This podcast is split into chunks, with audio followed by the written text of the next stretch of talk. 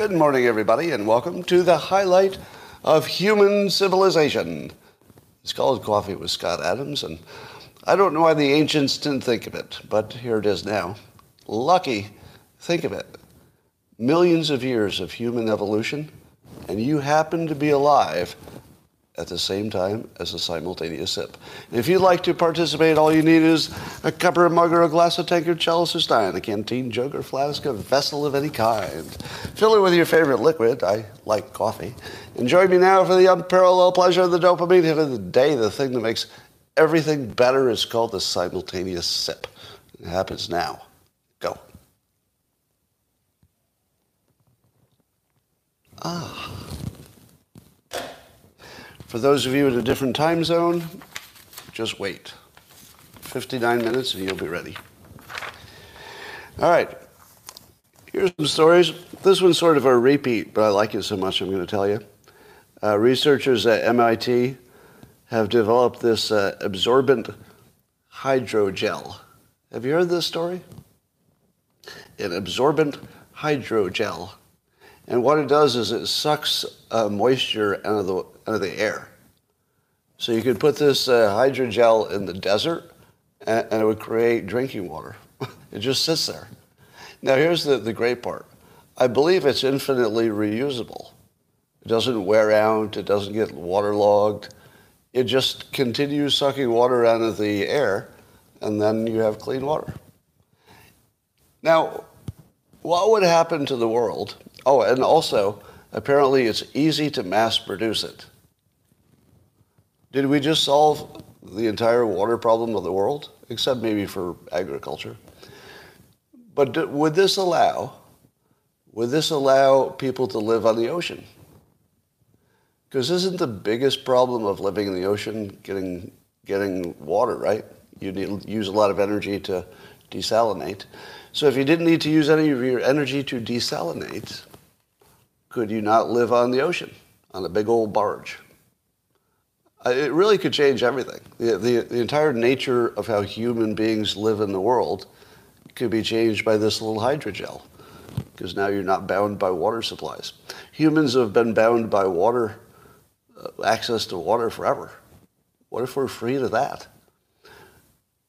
Interesting thought. Imagine that at the same time as fusion, right? Because it always takes 10 years for anything to get big. But suppose we had fusion energy, effectively almost free and infinite. At the same time, we had free and infinite water, the two things that civilization needs the most to thrive.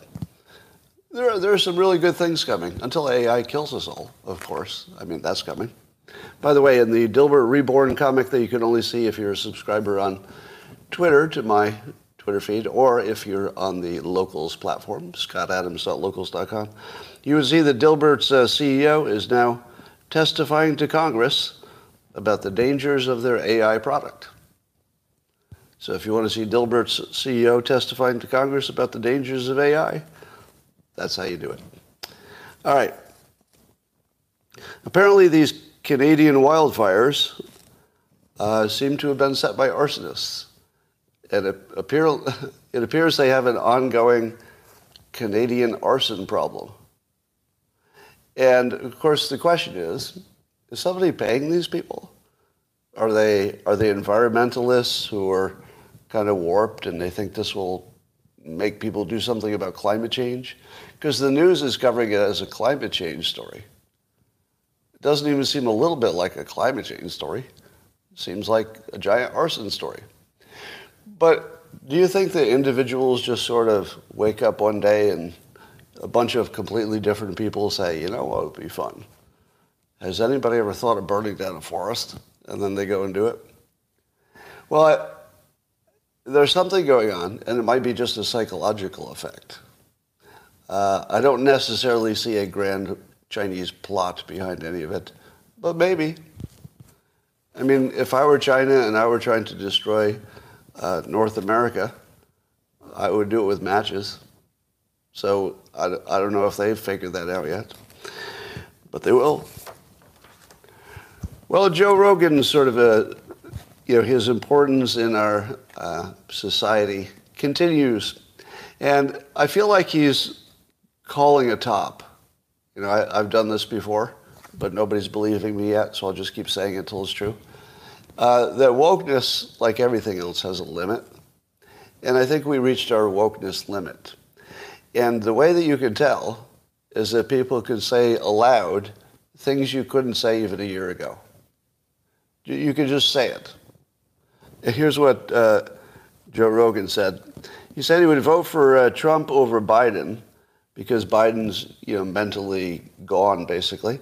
And Biden's cabinet is a, quote, fucking sideshow of diversity. It's people you wouldn't hire to run a Ben and Jerry's. Now, how long ago was it? Was it 1 year ago that you wouldn't see somebody like Joe Rogan say they would vote for Trump, first of all?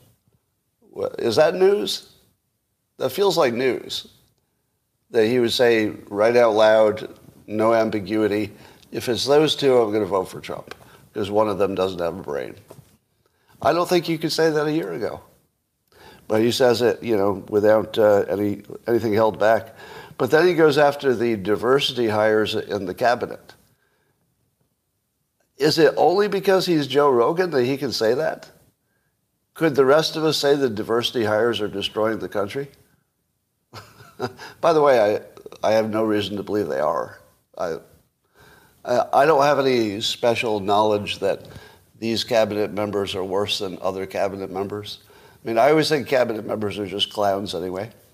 Does anybody take cabinet members seriously? You know, maybe Secretary of State, then you're done, right?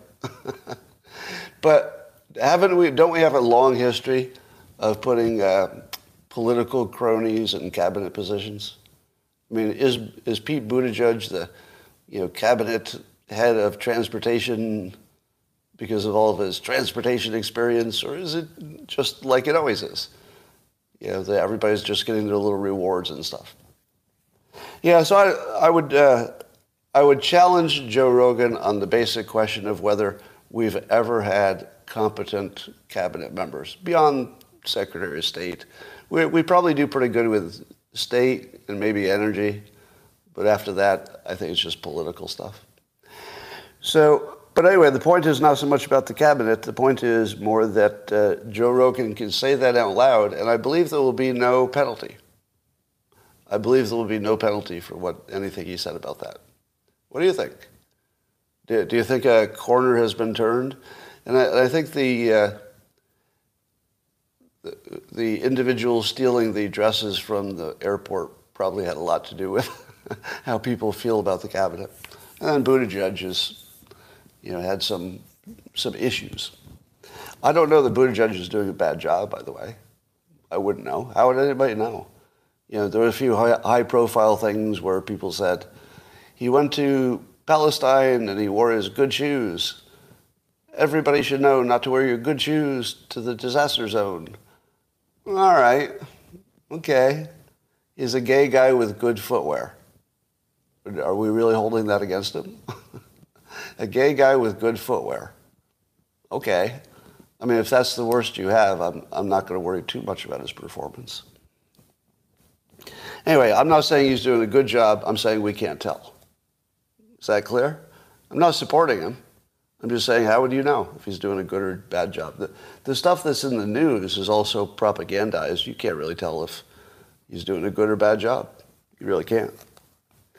All right, Joe Rogan also had, well, I have one more question. When Joe Rogan said that Ben and Jerry's, that the cabinet members couldn't run a Ben and Jerry's, somebody tweeted that Ben and Jerry's is so woke, their Burlington, Vermont flagship scoop shop has a "We must dismantle white supremacy" sign in the window. So you get your ice cream and your politics in the same place. We must dismantle white supremacy. Now, I have a question for Ben and Jerry's. Do they still sell vanilla? Anybody? That's actually a real question. Do they sell vanilla? They do? I'm going to have to see it because I don't believe you. I don't believe they sell vanilla ice cream. All right, well, I'm going to have to see proof. I don't believe it. I think they got to dismantle that stuff. Well, Joe Rogan also had RFK Jr. on, and he asked him directly, and this is why we love Joe Rogan, right? Has anybody asked this question directly of RFK Jr., which is, are you afraid you'll get assassinated? Somebody must have asked the question, but I feel like most people would be too afraid to ask it, even though it's the main question on our minds. It's the one everybody's thinking about. And so Joe Rogan just asked the question, are you afraid? Basically, you know, you've said the intel people killed JFK. Are you afraid they'll do it to you? And he said he's not afraid, but he does take precaution. What kind of precaution could you take? Does he have a food taster already? I mean, how much could you actually do if the CIA wanted to kill you? Do you think you could block them? You know, the CIA is trying to kill me, but I got me a Ring doorbell, so I feel like I'm pretty good shape here. What exactly could you do? Yeah, I guess Castro did it. You'd have to have body doubles. I think you need about 35 body doubles just to get your odds down to normal. All right, we know more about my new hero. I call him the Fox News Chiron guy because we don't know his name. And you know the story that the Fox News Chiron guy put up a little label at the bottom of the Fox News report when Trump was being arraigned that said, wannabe dictator arrests political rival. Now, I speculated and hoped, it was more hoping than speculating, that it was done as a parody of CNN and MSNBC, because that's sort of like a parody of their coverage. And it turns out, I don't think it was a parody, although it could have also been a parody, right? But that wasn't the main purpose. Apparently, so this is what I heard from, you know, and somebody who has access to knowledge, right? And I don't know if it's true, just I'm just telling you what I was told. So you could put whatever level of credibility on that you want. And by the way, this was not from any employee of Fox News. So what I'm going to tell you comes from a non-Fox News person. But the story is that when Tucker quit, allegedly, management asked people to take sides. And they said, if you're on Tucker's side, tell us and we'll walk you out now. And I think some people did, and they got walked out. Or potentially they did. I don't know the details. But this one Fox News Chiron hero is allegedly one of Tucker's ex-producers. Does it get more interesting now? I'm telling you, my source is not a Fox News employee. I know who you're going to guess. It's not him. And so apparently this senior Fox News producer stayed long enough to figure out what was going on and, you know, maybe collect some information. And apparently this was his final act before he left. So while technically he was fired, apparently that was the plan. So it looks like he was trying to get fired and he was done with the network. And he went out in style. Now, I happen to be a really big fan of resigning in a spectacular fashion. Very big fan of that.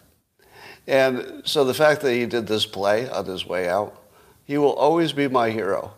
I so want to know his name or her name. I'm assuming a gender. I shouldn't be doing that.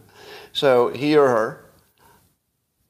I would like to know who this is because that's my new hero. I absolutely want to be this person's friend. I want to be their friend. That's it. Anybody who could do this is my friend. I don't care what else is going on. Yeah. So that's fun. Did you see Matt Walsh's Twitter thread about what Fox News is teaching its employees about Pride Month? I don't even know how to describe it. But apparently the required Fox News propaganda for their own employees about Pride Month is just jaw-dropping. I don't even know how to describe it. It's hard not to call it insane, right? It looks so far beyond, you know, what any reasonable person would think is appropriate in any situation. And I'm not being a prude, right? I'm not saying, you know, straight sex is good and gay sex is bad. Nothing like that. Nothing like that. You know, among adults, whatever. But how did such a small group of people end up with so much control over our lives? It's such a small group of people. Why are their problems greater than every other category on Earth? Like, you don't think fat people and sick people and, you know, people with different abilities and, you know, you don't think there's like a million categories of people with fucking issues? Or special, let's say not issues, but let's say special situations.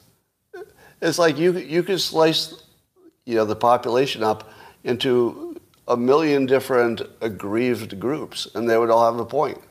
Every one of them would have a point. And if you listen to it, you say, well, it's a pretty good point. But why is one group the only one that we have to look at and care about and have a month? And how many months are there? So we know we got Black History Month, but I think we got that one honestly, wouldn't you say? Black History Month, I mean, there was slavery. Like, I feel like the country came on that one honestly, meaning, yeah, we should note that. You don't want to forget that. But Pride Month?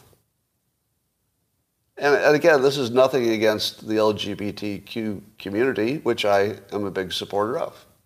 I love my LGBTQs. But why does anybody need a month? Again, like I said, slavery is the special case. Well, it's an interesting situation, and no doubt we're reaching the peak of it. All right, here's a story that I swear to God is like Groundhog Day. Every time I think this story has already been reported, I learned that it wasn't exactly. Can anybody give me a Groundhog Day kind of a clarification here? How many times have we been told that we found out that the lab leak, that the virus really did come from the Wuhan lab? Am I wrong that every few months I wake up to the same story, as if we didn't know, but now we just learned it? I thought we didn't know and then just learned it at least 6 different times. How many times do we have to, like, pretend we didn't know and then just found out? And now there's another one. Now, this is the worst of all, right? And I think Matt Taibbi and Michael Schellenberger are on this case, doing the research, and another person whose name I tragically forget. So there's somebody else who needs credit that I just forgot their name. But apparently the first 3 people infected with the virus were employees of the lab. Wait, what? What? The first 3 people infected were employees of the "we're going to infect you with a virus" lab? How long have we known this? How long have we known that? And then part of the reporting is that, you know, FBI Director Christopher Wray said that they've known for a long time it was the lab, that the FBI has known for a long time. Did we know that? I mean, but just give me a fact check. Have we not gone through the cycle of not knowing and then knowing like 6 times? How many times do we have to find out once again? It really was the Wuhan lab. I don't know what's going on here. I'm actually confused about why we ever thought it wasn't them. Whoever thought it wasn't? You know, I've told you the story that before you ever heard there was a lab, I already knew it was the lab. Have I told you that story? before you ever knew there was a lab there, I had privately, in a private conversation, seen where the lab was and where the wet market was. It's like right across the street. And the name of it, like, I think Gutfeld has said this, and I think John Stewart has said this. That it has the name is like right on the door, you know, the infectious disease lab or whatever. And the day that somebody showed that to me, I look on the lab and I thought, well, that's not a fucking coincidence. Of course it came from there. So I knew that before. And trust me, everybody in the government probably knew from day one. Because all they had to do is know where the lab was, and that was the end of the story. All you needed to know is where the lab was. That's it. And then you would know the whole story. And it turns out it was exactly what it looked like. All right, let me talk about the Mar-a-Lago documents and the sock drawer defense. And I've been trying to figure out the two movies on one screen. You're aware of one movie that says Trump will definitely be cleared of all charges because the Clinton sock drawer case basically sets a precedent that he can take what he wants. You've heard that, right? And then I see tweets from the left that say those people who believe that are hallucinating and stupid and they're silly. But I never saw a reason. Like, everybody would just say you're stupid and you're silly. And I'm like, and it doesn't, why does the sock drawer defense not work? Because, can you give me any reasons? So I had to do a deep dive today in the fake fact-checking world of PolitiFact and all those places. And of course, all of the top search results, if you Google it, all of the top search results say the sock drawer defense is bullshit. Did you know that? Do you know if you Google it, all the top results say it's bullshit? But do you know why? This will be a test of your bubble. And by the way, I'm very guilty of this, so I'm doing my mea culpa here. So I actually believed some of the things I heard about that sock drawer defense. None of it's true. Did you know that? The whole sock drawer thing is complete bullshit. How many of you do that? I'm going to tell you why in a moment.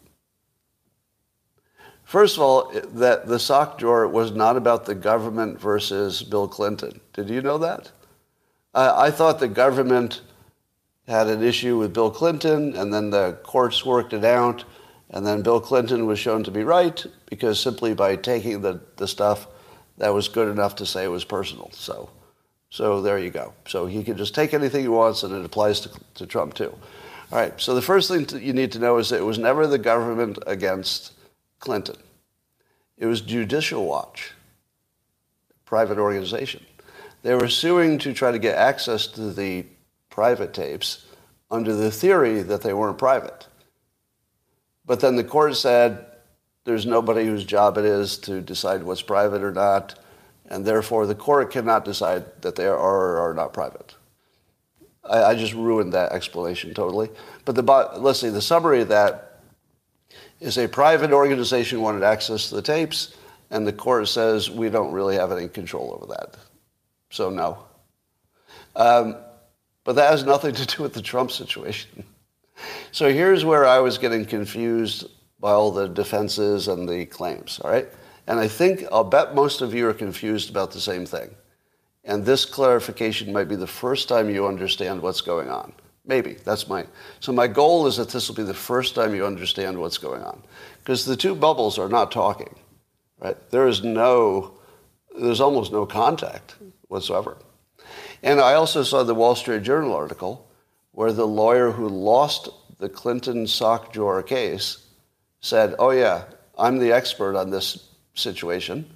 I lost the case trying to get access to him, and so I can tell you for sure that Trump is not in trouble because I'm an expert in this very thing. However, that expert is a partisan, and so when the expert says, I know everything about this and here's my opinion, you're getting a very partisan opinion. All right, this is not somebody who's trying to tell you, the full situation. Now, that's not fair of me. I'm just making that assumption based on association with an entity that has a definite political place in the world, right? They're not trying to be objective, in my opinion. They have more of a political agenda. So here's the big clarification. There are two issues, not one. One issue is, how does a president declare that something is personal? Personal is different than confidential. So there are two paths, and this is why we're confused. One path is about what is classified, and how do you make it unclassified? That is a separate question from what is personal. Does that make sense? So the standard for the sock drawer case was about what was personal. It was about what was personal. The Clinton situation is about what was classified. Those are not the same. So a sock drawer case gives you, not only does it give you no precedent, but apparently from a legal standpoint, it's not a binding precedent, if binding is the right word. It's not a precedent that any court needs to look at. Nobody needs to look at that as a precedent. So there is no precedent that has any legal weight. There is just something that happened, which is different. And so here's what I think is the fact of it. A president all right, so here's my best understanding. A president can make any document unclassified, but not personal. So Trump does have the right, I believe, to declassify anything, because he's the president, and that his argument might be, and I think this would be the better part of the argument, that the act of removing it is a clear indication of declassification. Now, he might win that and he might not, but I think that's a strong argument, that the mere removing of them is a clear intention to declassify. I don't know, maybe a jury buys that, maybe not, but I can't see 12 people not agreeing. I mean, it might be a mixed jury, but I can't see 12 people saying, no, he doesn't have that capability or right. However, here's my understanding that I need a fact check on. Even if something's personal, it's not necessarily owned by the president. This is where it gets weird. So apparently on day one, when a material is presented or created, you're supposed to designate it personal or government on day one, right? So if you do that, everything goes well, and there's no problem later. On day one, we said this was personal. We filled out the form. It's been personal from day one. So then that's fine. You can keep that. But what if there's something that didn't get classified that way as personal, and then later on, the president wants to claim it as personal because, hey, just look at it. Just look at it. These are obviously personal, right? So then who gets to decide? Well, the question, I think Judicial Watch wanted the courts to decide, and the courts basically said that's not their job, and there's no standard for that. So I think I'm butchering the legal descriptions here, so you should all know that that's the case. But the basic idea here is, don't confuse a president's ability to make something a personal document, which I don't think they have the right. I don't think the president can just say after the fact it's personal, but there is also nobody else who can do it. Isn't that weird? It's just a black hole. If you don't do it on day one, there's nobody's job it is later to say, oh, this was wrong, this was actually personal. So I think what we have here, which makes me think that Trump will not have any prison time for this, I think what we have here is a situation sufficiently complicated that a jury is going to have a tough time with it. And if the jury has a tough time with it, I don't know how they find guilty, because it would just be too hard to hold it in their heads. There are just too many variables here. Yeah. So I don't know what's going to happen, but to me it looks like it's a big old confusing case as opposed to something where Trump was doing something illegal. It looks like just confusion over who had rights. And if that's all it is, I don't think people go to prison for that. So my overall feeling is that the legal system will not put him in jail, but I could be surprised. All right.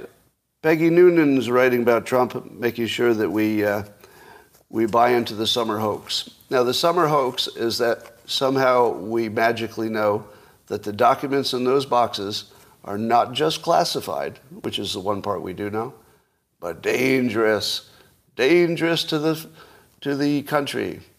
Now, nobody's claiming that any of that information got out in any way that was dangerous. So there's no victim. They still have to make it look like it's terrible after the fact when there's no victim. Now, if you were talking about it before these documents had been secured, and you said, oh, we've got all these maybe sensitive documents that are unsecured, I would say, act right away. Let's do something to secure those documents. Who did that? Who is to blame? But it's already over. The documents are secured. There's no risk now. And apparently there was no exposure then. So there's no alleged victim whatsoever.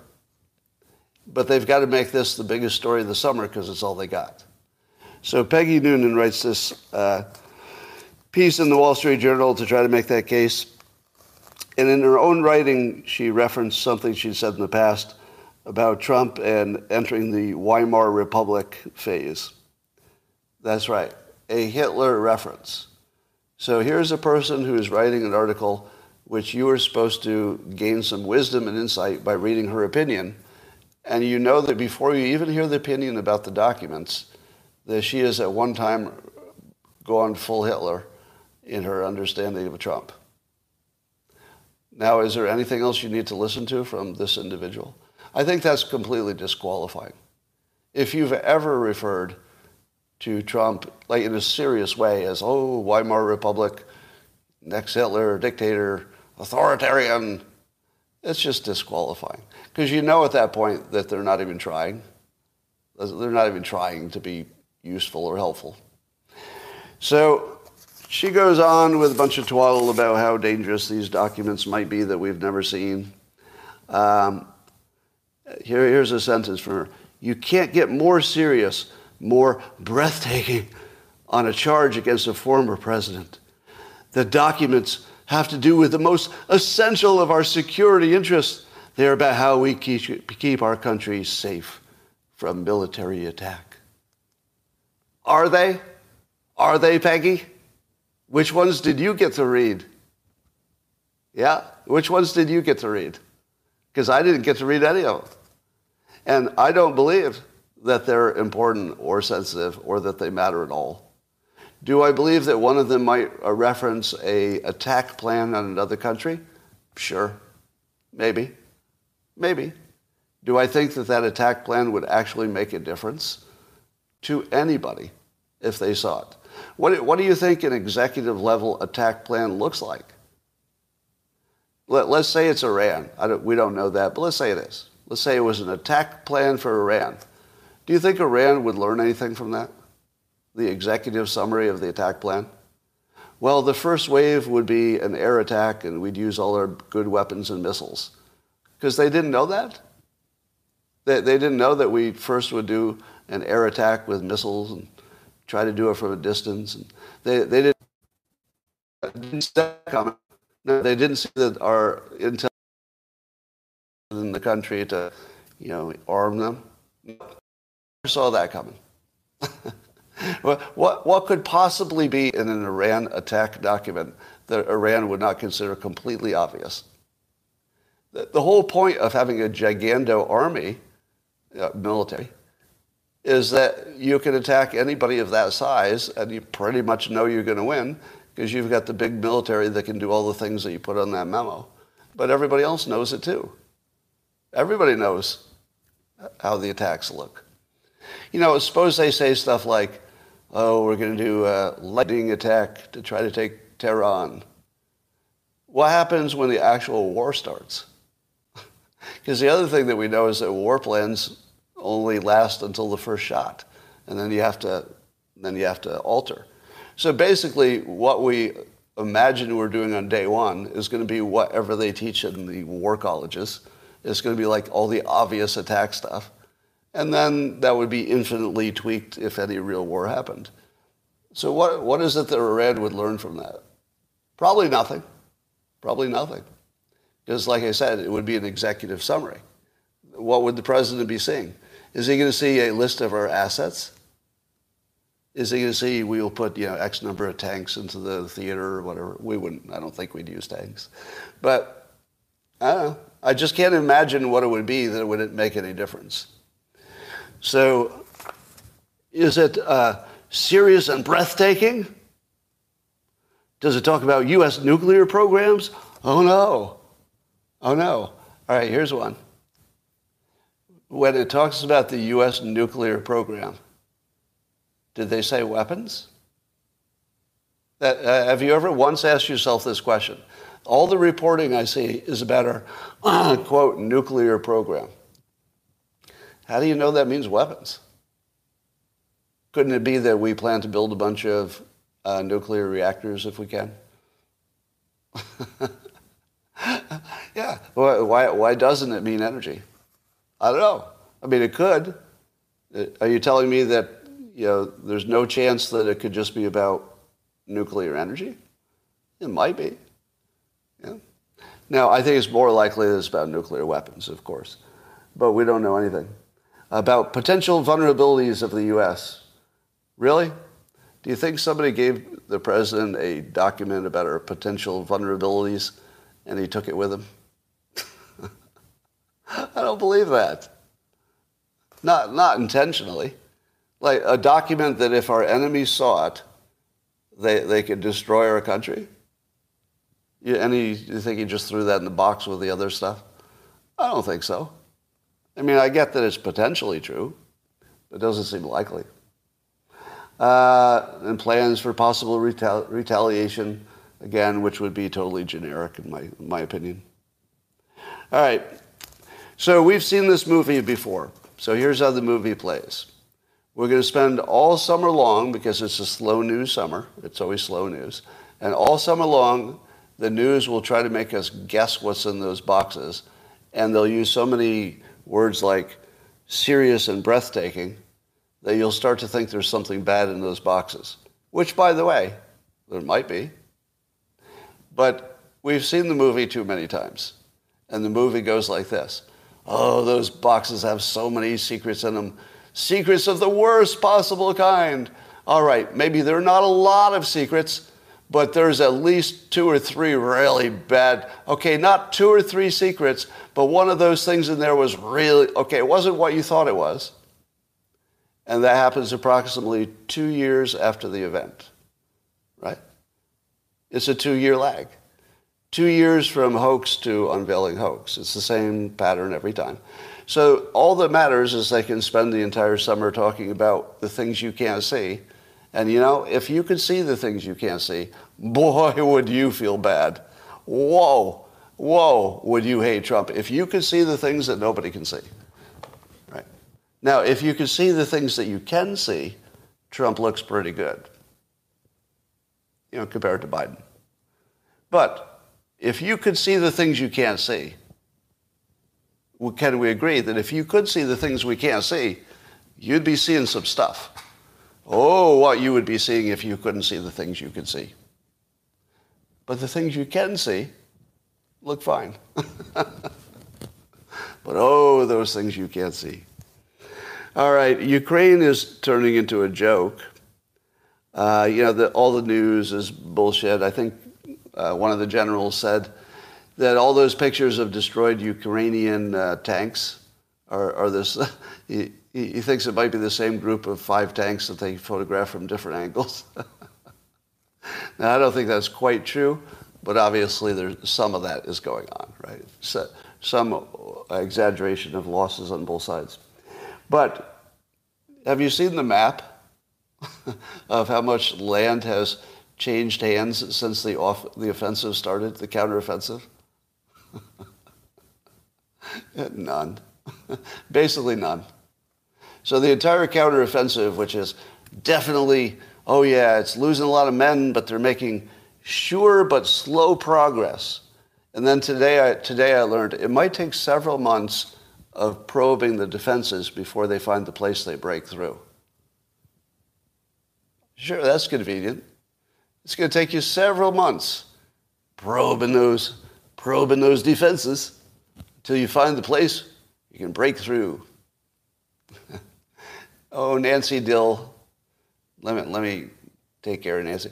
Nancy, you fell for the 4chan hoax. You poor, poor, stupid cunt. You fell for the 4chan hoax about me and my pandemic opinions. You poor girl. Poor girl. Can we all say, poor Nancy Dill, she believes anything.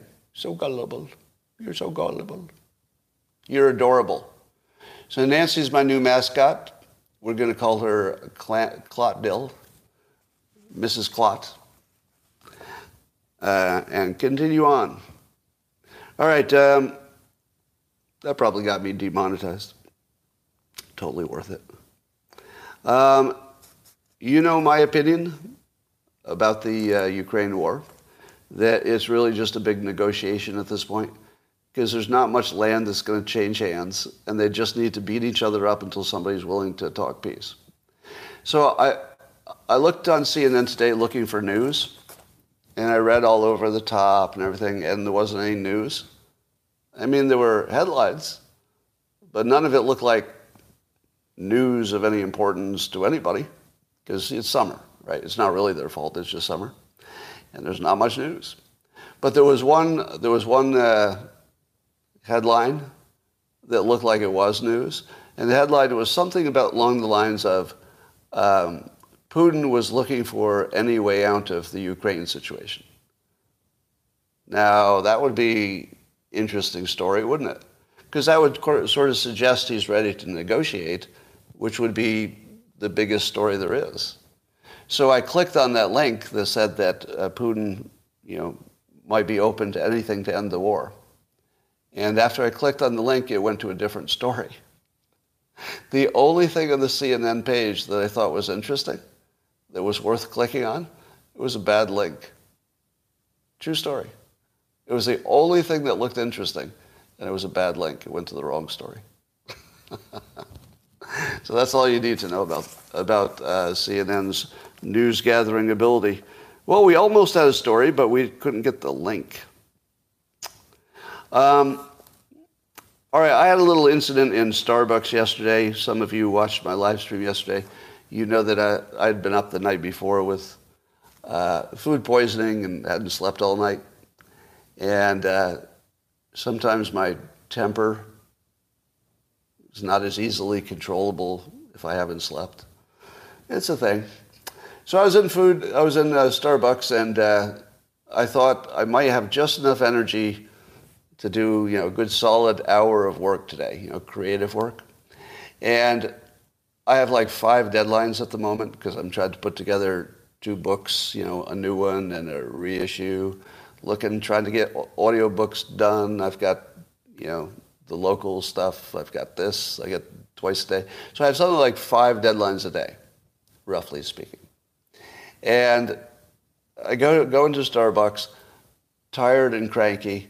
I sit down, and there's only 3 people in the Starbucks, customers. All 3 of us have laptops. Clearly, we all came there to work. Guy behind me pulls down his cell phone and starts making a call. No problem. People make phone calls from Starbucks all the time. And it's usually something like, oh, I'll be home in 15 minutes, or did you get my email? Right. This guy decides to make a very long and what was obviously going to be a lengthy, loud phone call right behind me in a place with only 3 people. And it's me on my laptop, obviously trying to work, and he's doing the phone call. So the first thing I say to myself is, well, there's no law that says he can't do that, right? There's no sign, there's no guideline. So it's just my problem. Right? It's just something bothering me. It's not about him, I'm telling myself. And I try to work, and I couldn't even see the laptop. because my vision started turning red because I was getting more and more angry. And I was saying this on the, I did a live stream from the man cave last night, so I said some of this. I first did the three look around technique, which I'm going to model for you. Some of you have seen it. So he was behind me, but facing my direction. So the first look around, you just keep a neutral expression.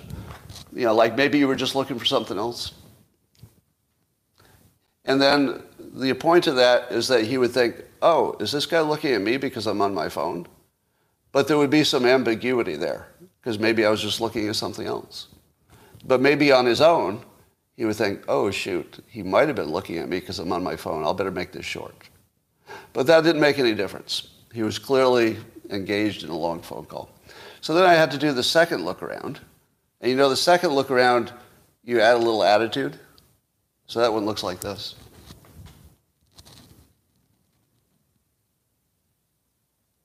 Got that one? Yeah, it's the stink eye. It's the stink eye. But the stink eye didn't make any difference either. I went for the full turnaround. So next I had to go.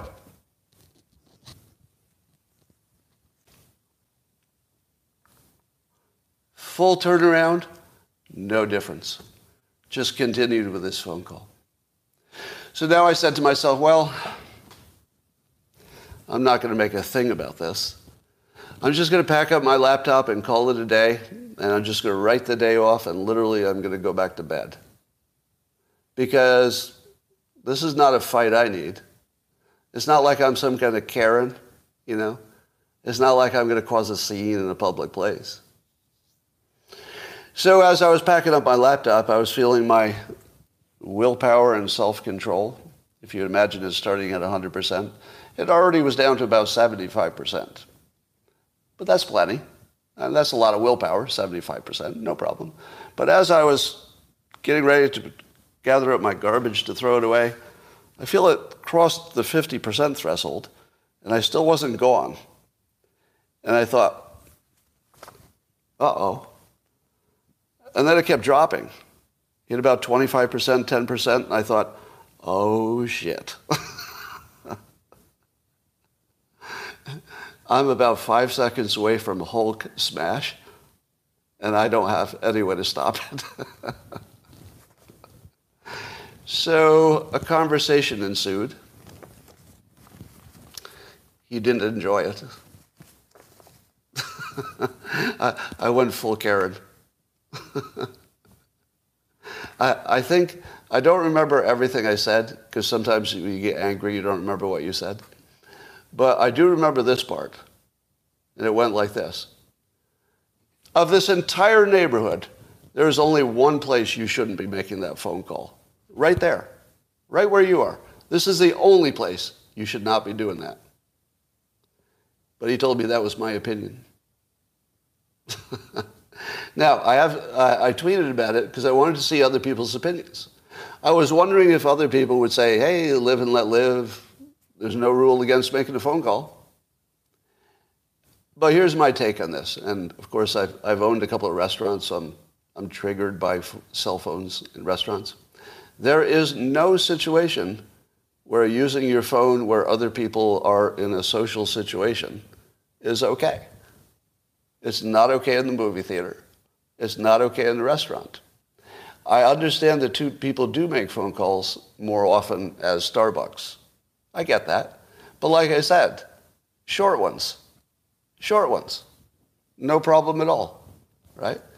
But if you get on there and you stay on there, either you don't understand how much annoying that is. Somebody tried to tell me that the problem was on my end, because it really was just an opinion of who was right and wrong, who was wrong. To which I say, really, would fingernails on a chalkboard be my opinion that it bothers me? Is that an opinion? If I were to piss on your fucking salad, is it your opinion that it doesn't taste good? Is that an opinion? No, some things are not a fucking opinion. Some things are just cause and effect. And we know from science that listening to one side of a phone call will make you insane if it's blocking you from doing what you want to do, especially. So there's no doubt about the cause and effect. And if you pretend you don't know that, you're an asshole. I'm sorry. If you pretend you're not aware of how much of a fingers on the chalkboard it is to have a phone call in front of somebody, you are a fucking asshole. And if this is the first time you're hearing about it, you know, fine. Now I'm gonna save one story. Remind me on Locals. I'm gonna save you one phone call story just for Locals. There's one I can't tell in public. All right, but let's just say this phone call in public situation, I've been dealing with this a little bit, so I've got some experience here. Anyway, that, ladies and gentlemen, is all I wanted to say. Is there anything you'd like to hear about? Was he brown?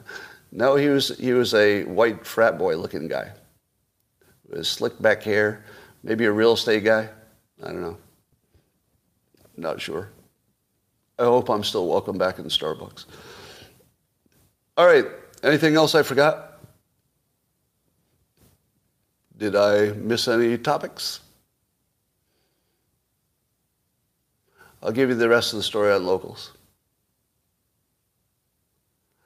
Decent take on the Schiff censure might change your mind? I don't think so. There's no way I'd be in favor of a large fine. I don't want the members of Congress voting fines for each other. I'm just not cool with that. So there's nothing you could tell me that would change my mind on that. I don't think so, anyway. All right. We talked about Tucker. MTG was snubbed by Trump on the runway. I don't know anything about that.